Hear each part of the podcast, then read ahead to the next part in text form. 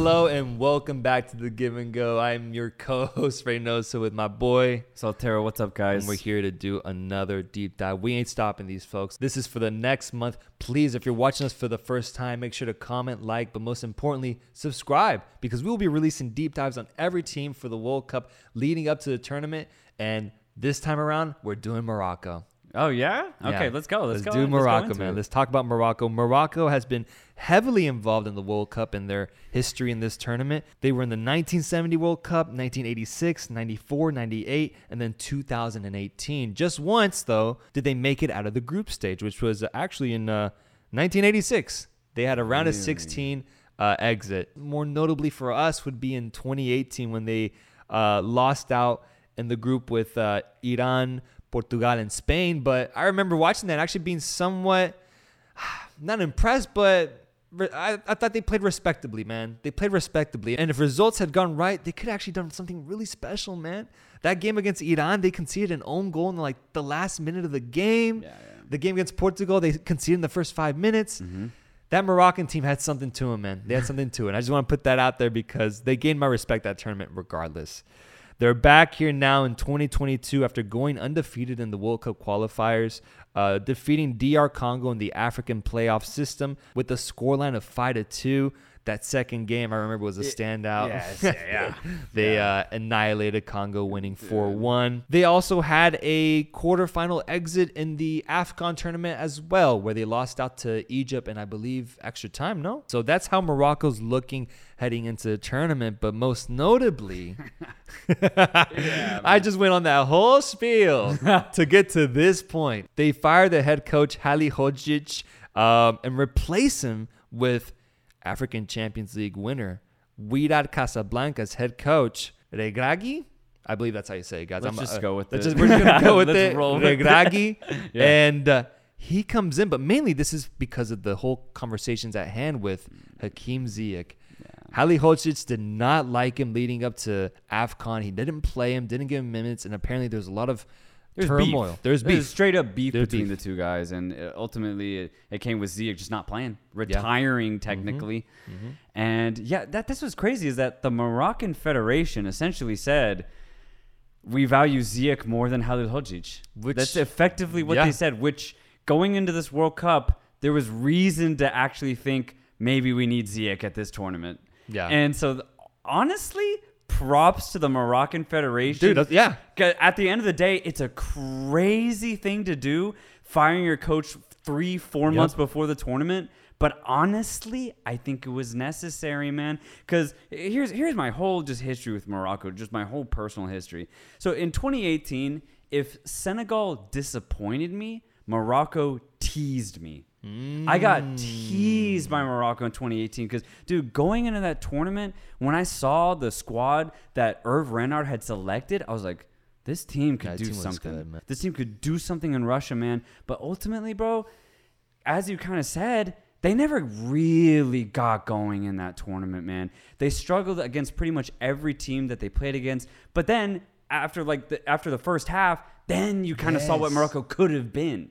So it just over the course of 90 minutes, their game management was really poor, man. And I was just like, God damn it! If, if you if you if y'all could have just figured out your shit before the tournament, you guys could have done something in Yeah, man. 2018, man. Yeah. And the thing is, not much has changed result wise. You just talked about their exit in 2022. They they were touted as one of the teams that was going to go to the semis, possibly lift the trophy in the 2022 African Cup of Nations, and they had a weird tournament, man. They underperformed in the group stage, and then ultimately they got knocked out, rightfully so, uh, sometime in the knockout stage. A really really lackluster Afcon, and honestly, the results after that were really weird too. It took the one game where I saw them play well against Congo to actually qualify for the World Cup. That game gave me a little bit of hope because they played phenomenally, winning that game 4 1 in Morocco. I was like, okay, if you guys can play like this, then you guys can actually do something here in 2022. But the firing of Halil Hodzic, I think, can actually make that a reality. It's like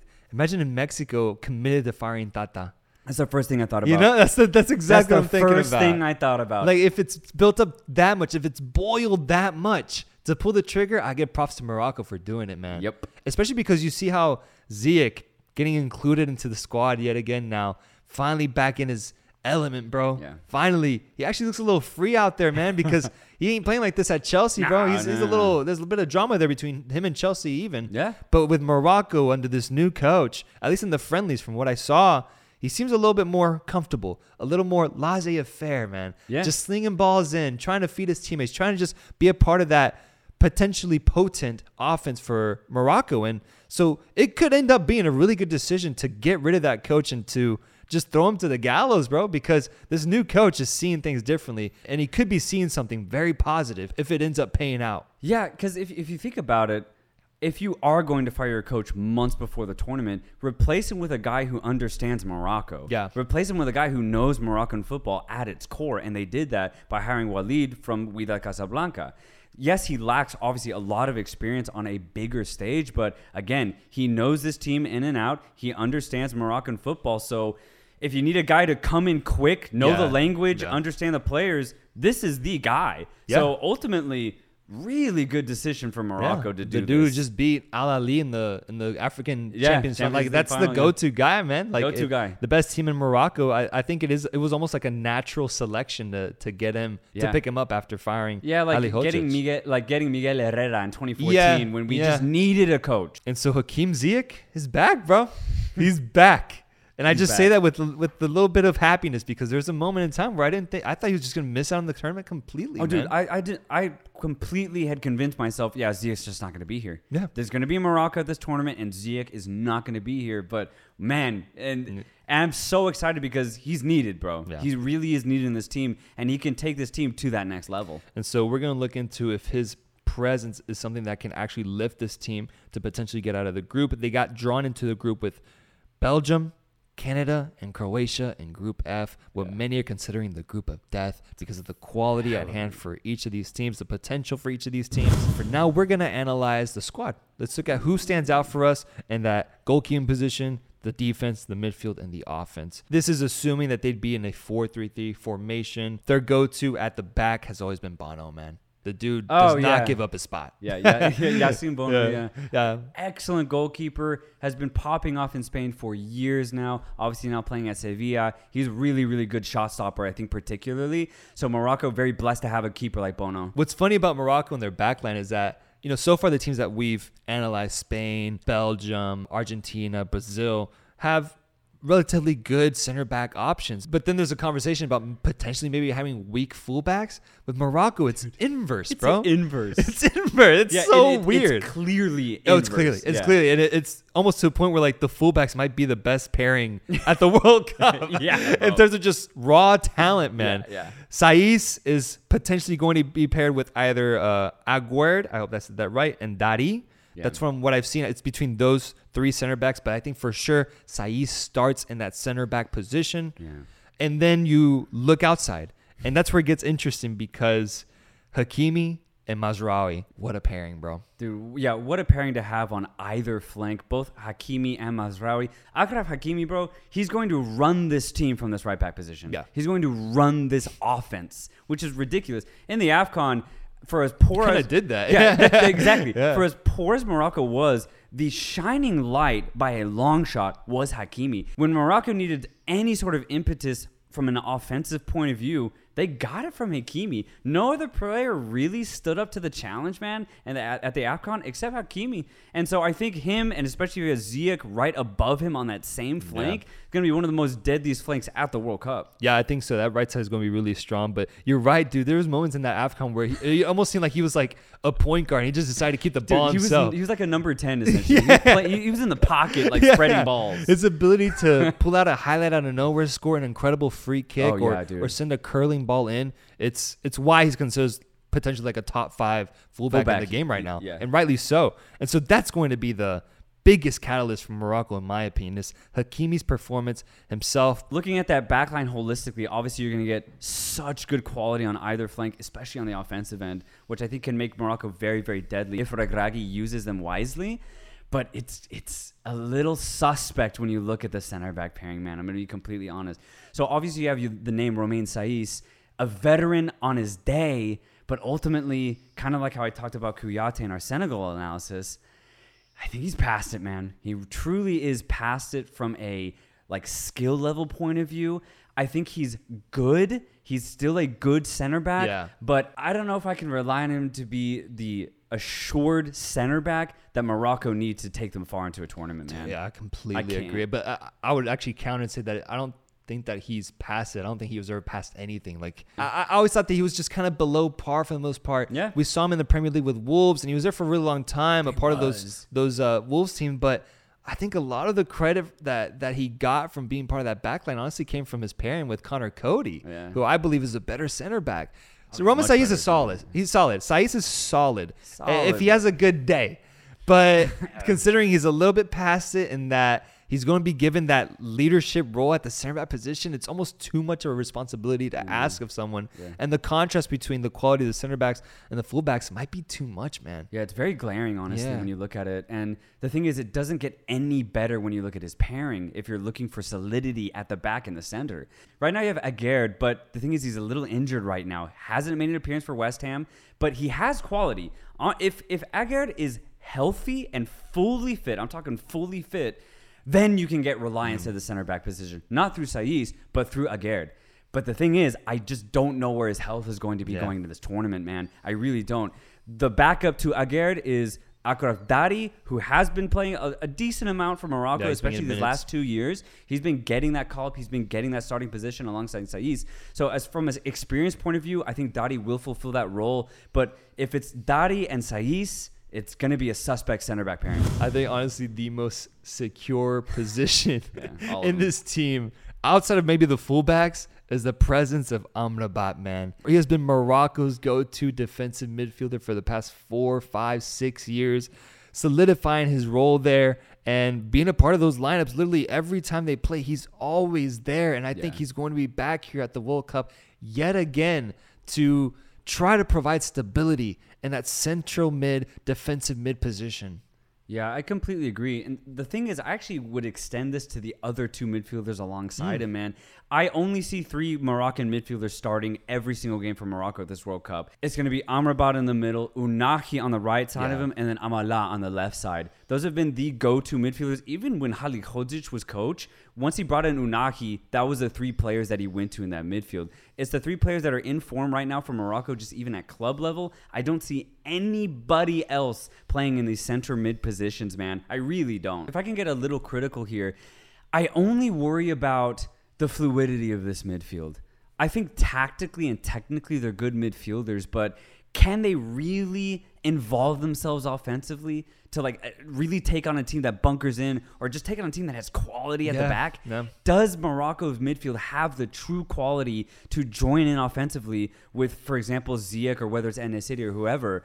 I don't know if they really do. I, I see Amrabat as a holding midfielder, a guy who really likes to play sideways, and he's good at it. But is he a good guy uh, from an offensive perspective? Yeah, like I a- really like don't a- think so. And I see the same thing with Amallah. He's technically sound, but does he get involved offensively? No, he really doesn't. The only guy who does is Ounahi, and he's going to be an X factor in that regard because positionally, he's not an attacking midfielder, but he likes to r- make runs in the box. He likes to kind of roam around a little bit when Morocco have offensive possession, and I think.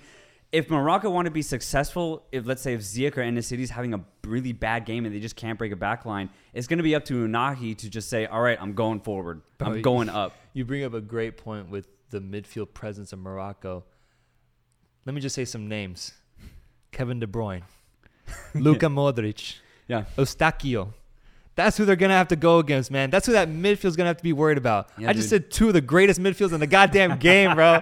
That's who they're gonna have to be playing against and fighting against in that midfield, fighting for dude. possession, Yeah. fighting to get the to not get the ball taken away from them. hell of a challenge It's gonna them. be hell, man. And now you really got me thinking with that question of is this enough to get you out of the group or to keep you competitive in these games, man, especially against teams that are, if anything, really strong in the midfield and maybe weaker outside. So, dude, that that I'm I'm a little scared now Oh, thinking yeah. about this midfield for Oh, yeah, Morocco, it- it's, man. it's clearly for me their weakest link. Just holistically from a starting 11 Yeah. point of view, man, this midfield really stands out as do they have true quality, especially on a World Cup stage? I, I just, I'm going to say no Yeah. ultimately. Where they do have quality though is up front. Oh, yeah. Up front they do, and it's at times been an, an electric quality, something that can be really entertaining to watch. The DR Congo being the best representation, but even that friendly against Chile, man, they hounded Chile, bro. Yeah. Hounded them, pounced on them, had them on the ropes the entire game through the striking play of Boufal on the left side. Yeah. Ziyech, his ability to just get past a player, a little bit of flair, or to send a really good ball in.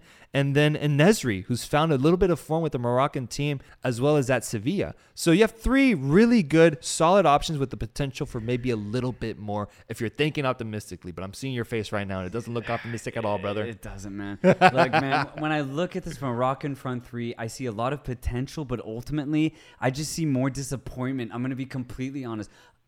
I think their superstar clearly up front is going to be Ziyech. I have no doubt in my mind that he's actually going to show up. So if you look at just Ziyech, you get very, very excited, and you should be because he is going to pop up. I actually like that you said that because he is going to play a much more free flowing role. He's going to be happy. He's going to be playing like he did at Ajax, man. Yes, because that's the thing. That translation from Ajax to Morocco was nothing. He literally didn't have to change any style of his game. But going from Chelsea to Morocco is a big difference, Yeah, man. yeah. It is a huge difference for him because he just has not had the same freedom at club level with Chelsea, man. He really hasn't. So playing for Morocco, especially on the biggest stage, he's gonna have a lot of fun out here. And I, honestly, I see Ziyech having a really good tournament from that perspective. But Yeah, he's I- already kind of on the market, bro. yeah, this is gonna like, yeah. this is gonna be an audition for him to get another signing or some shit, man. Absolutely. But when I look at who's next to him, man, I see a big drop in quality. Oh, yeah. A big, big drop. So I'm gonna go to I'm gonna start with on the other side of the flank, Sofiane Boufal. Boufal is, is a fantastic player, an incredible dribbler on his day. But my problem with Boufal, man, is he's very inefficient, man. His efficiency rate as far as creating an assist or actually scoring, Yeah, he can be erratic, bro. low, He can dude. be erratic. He's super erratic. So if he if he goes off in the group stage, you can basically guarantee that he's not going to show up in the knockout stage, man, because he just doesn't have that Yeah. consistency. Yeah. He actually just doesn't. He's never had it in his career, but he's a baller. That's the thing. At the end of the day, Boufal's a straight up baller, man. So that from that point of view, it's very exciting to see him out on the pitch. But on the World Cup, when you're playing against the biggest teams, you have to be clinical. You have to be. And Boufal is anything but It's a clinical, coin flip, man. It's such He's a coin it's flip. a coin flip. Yeah, golden opportunity. Do does he does, he he, finish put it in the net back in the net? And I, I couldn't Flip that bet- coin, brother. yeah, that's what it is. Heads or tails. You can't bet money when Boufal has a chance. You cannot bet money on him, man. And that's a problem for me. Yeah. And then when you look in the center, it's low key a Senegal type of analysis here because, Mm-hmm. Dude, the number nine position is lacking Yeah. Morocco, bro. Yeah. Lacking big time. Yes, City is with Sevilla. He does get minutes, but he's. He just hasn't found the form that he had when he was at Leganés. Dude, when he was at Leganés, dude, he damn near scored 20 goals in a season, man. He's ridiculous. He's popping off. But he's just not that guy anymore. He's just not that guy. And what really pains me here is they did have a guy. Tissoudali. They had him. Yeah. They had their number nine that was going to pair up with Ziyech and that was going to make Boufal an assist guy. Because Tissoudali could make a chance out of nothing. Unfortunately, he's ruled out for this World Cup. Dude, African nations are getting fucked They're getting injuries. fucked right now, man. And It's pissing me off because I, if Tissoudali is in this front three, I wouldn't even criticize it. But Like that, like huh? that. Because it's frustrating, man. He was the difference in that Yeah, he Congo was, he game. was. He, He had- was the oh, dude, he was absolute difference. Honestly, if Tissoudali was not playing, I don't know if Morocco beat Congo. At least not as convincingly, man. He was fantastic in the game. Him and Ounahi specifically. Those two guys popped off in that qualification game against Congo. And the fact that he's not here really hurts me, man, because, you know, obviously, no matter who's playing, I want to see the best of the best, Yeah, man. man. Yeah. And this is frustrating because he, he really could have changed Morocco's offensive fate here. He really, just him alone. And it's really frustrating that the next backup, man, is En-Nesyri. Yeah, it's just not good enough. It's not good enough. And for me, it just sucks because now it makes this Moroccan offensive line just that much weaker, bro. Yeah, the, the, and it kind of represents the team as a whole. It's spotty, man. Like there's Spotty. really good players in really specific positions. There's nothing that at the end of the day adds to a really good overall product. So Morocco has some some problems to solve if there even is a solution. That's up to Regragui to figure out. But let's just say that maybe Morocco can heat up a little bit in this tournament. Maybe. And there's That's a it. chance. That's it. That maybe get hot, treat these other teams the same way they did DR Congo, and that they elevate themselves to potentially get out of the group. This is a team that only once in their history has made it out to the round of 16. Hakim Ziyech, Yeah. can he prove to be a catalyst in this team?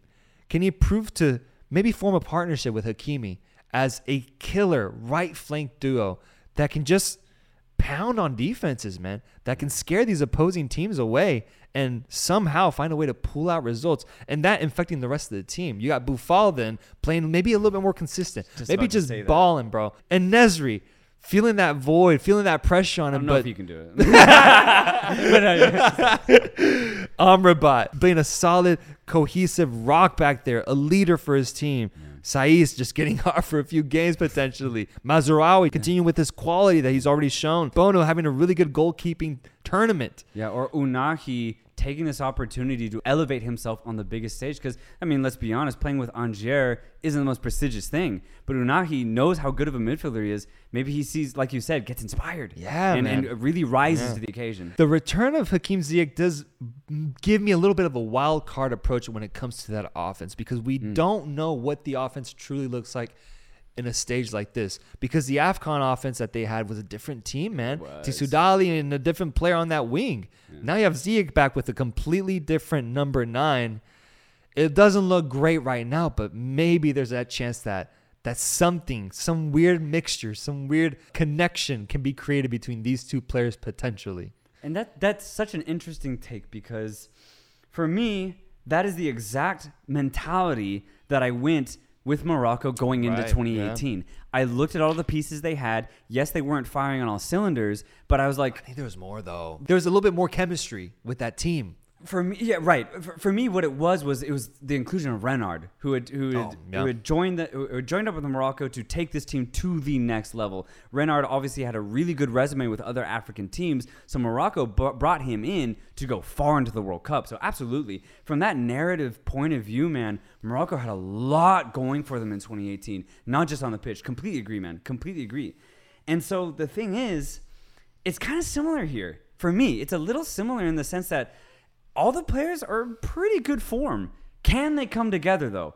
Can they come together? They couldn't in 2018 ultimately, man. And I, and the thing is, I'm a, I'm a little traumatized here because I just don't know if they can come together on the biggest stage, man. That's when they're gonna decide to do it because they just haven't done it since, Yeah, man. yeah. After 2018, like I said, they were super lackluster in the African Cup of Nations, man. And it, No, and, they, and even in friendlies, they just haven't really shown themselves to be that team that I think they can be. Dude, USA murdered them. Murdered them, bro. And it actually was still a good squad that Halil Hodzic had picked at the time.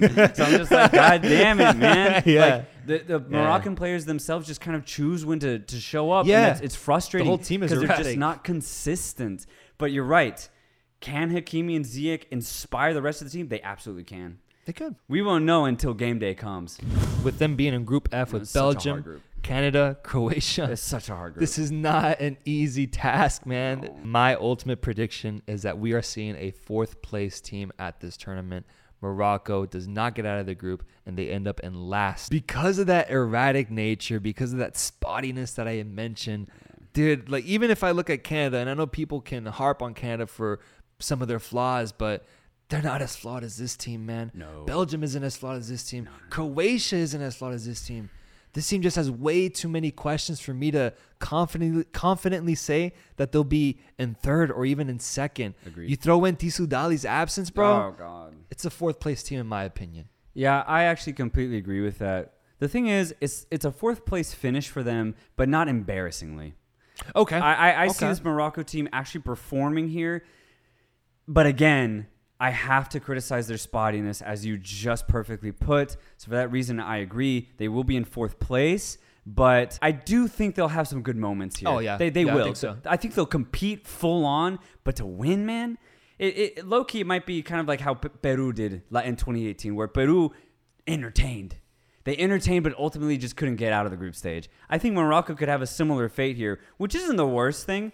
All I can ask is that Morocco do entertain because they do have entertainers, bro. They have straight up ballers on this team, and I think they will show up. But dude, this group is so fucking tough. So fourth place finish. And that's what we got on Morocco. Thank you guys for listening and let us know What do you guys think about Morocco? Are they going to make it out of this group of death? Are they ending in fourth? Do you agree with us? What do you think? Any players that potentially stand out to you, please let me know. I want to hear all of it as we continue doing these deep dives. Make sure to like, comment, and subscribe so you can be notified for when our next video is up. And man, I'm just excited because the World Cup is, is getting closer and closer, closer and we got a hell of a lot more teams to analyze, man. Shout out to any Morocco viewers out there that are watching us. Thank you for watching, and we'll see y'all again soon. Peace.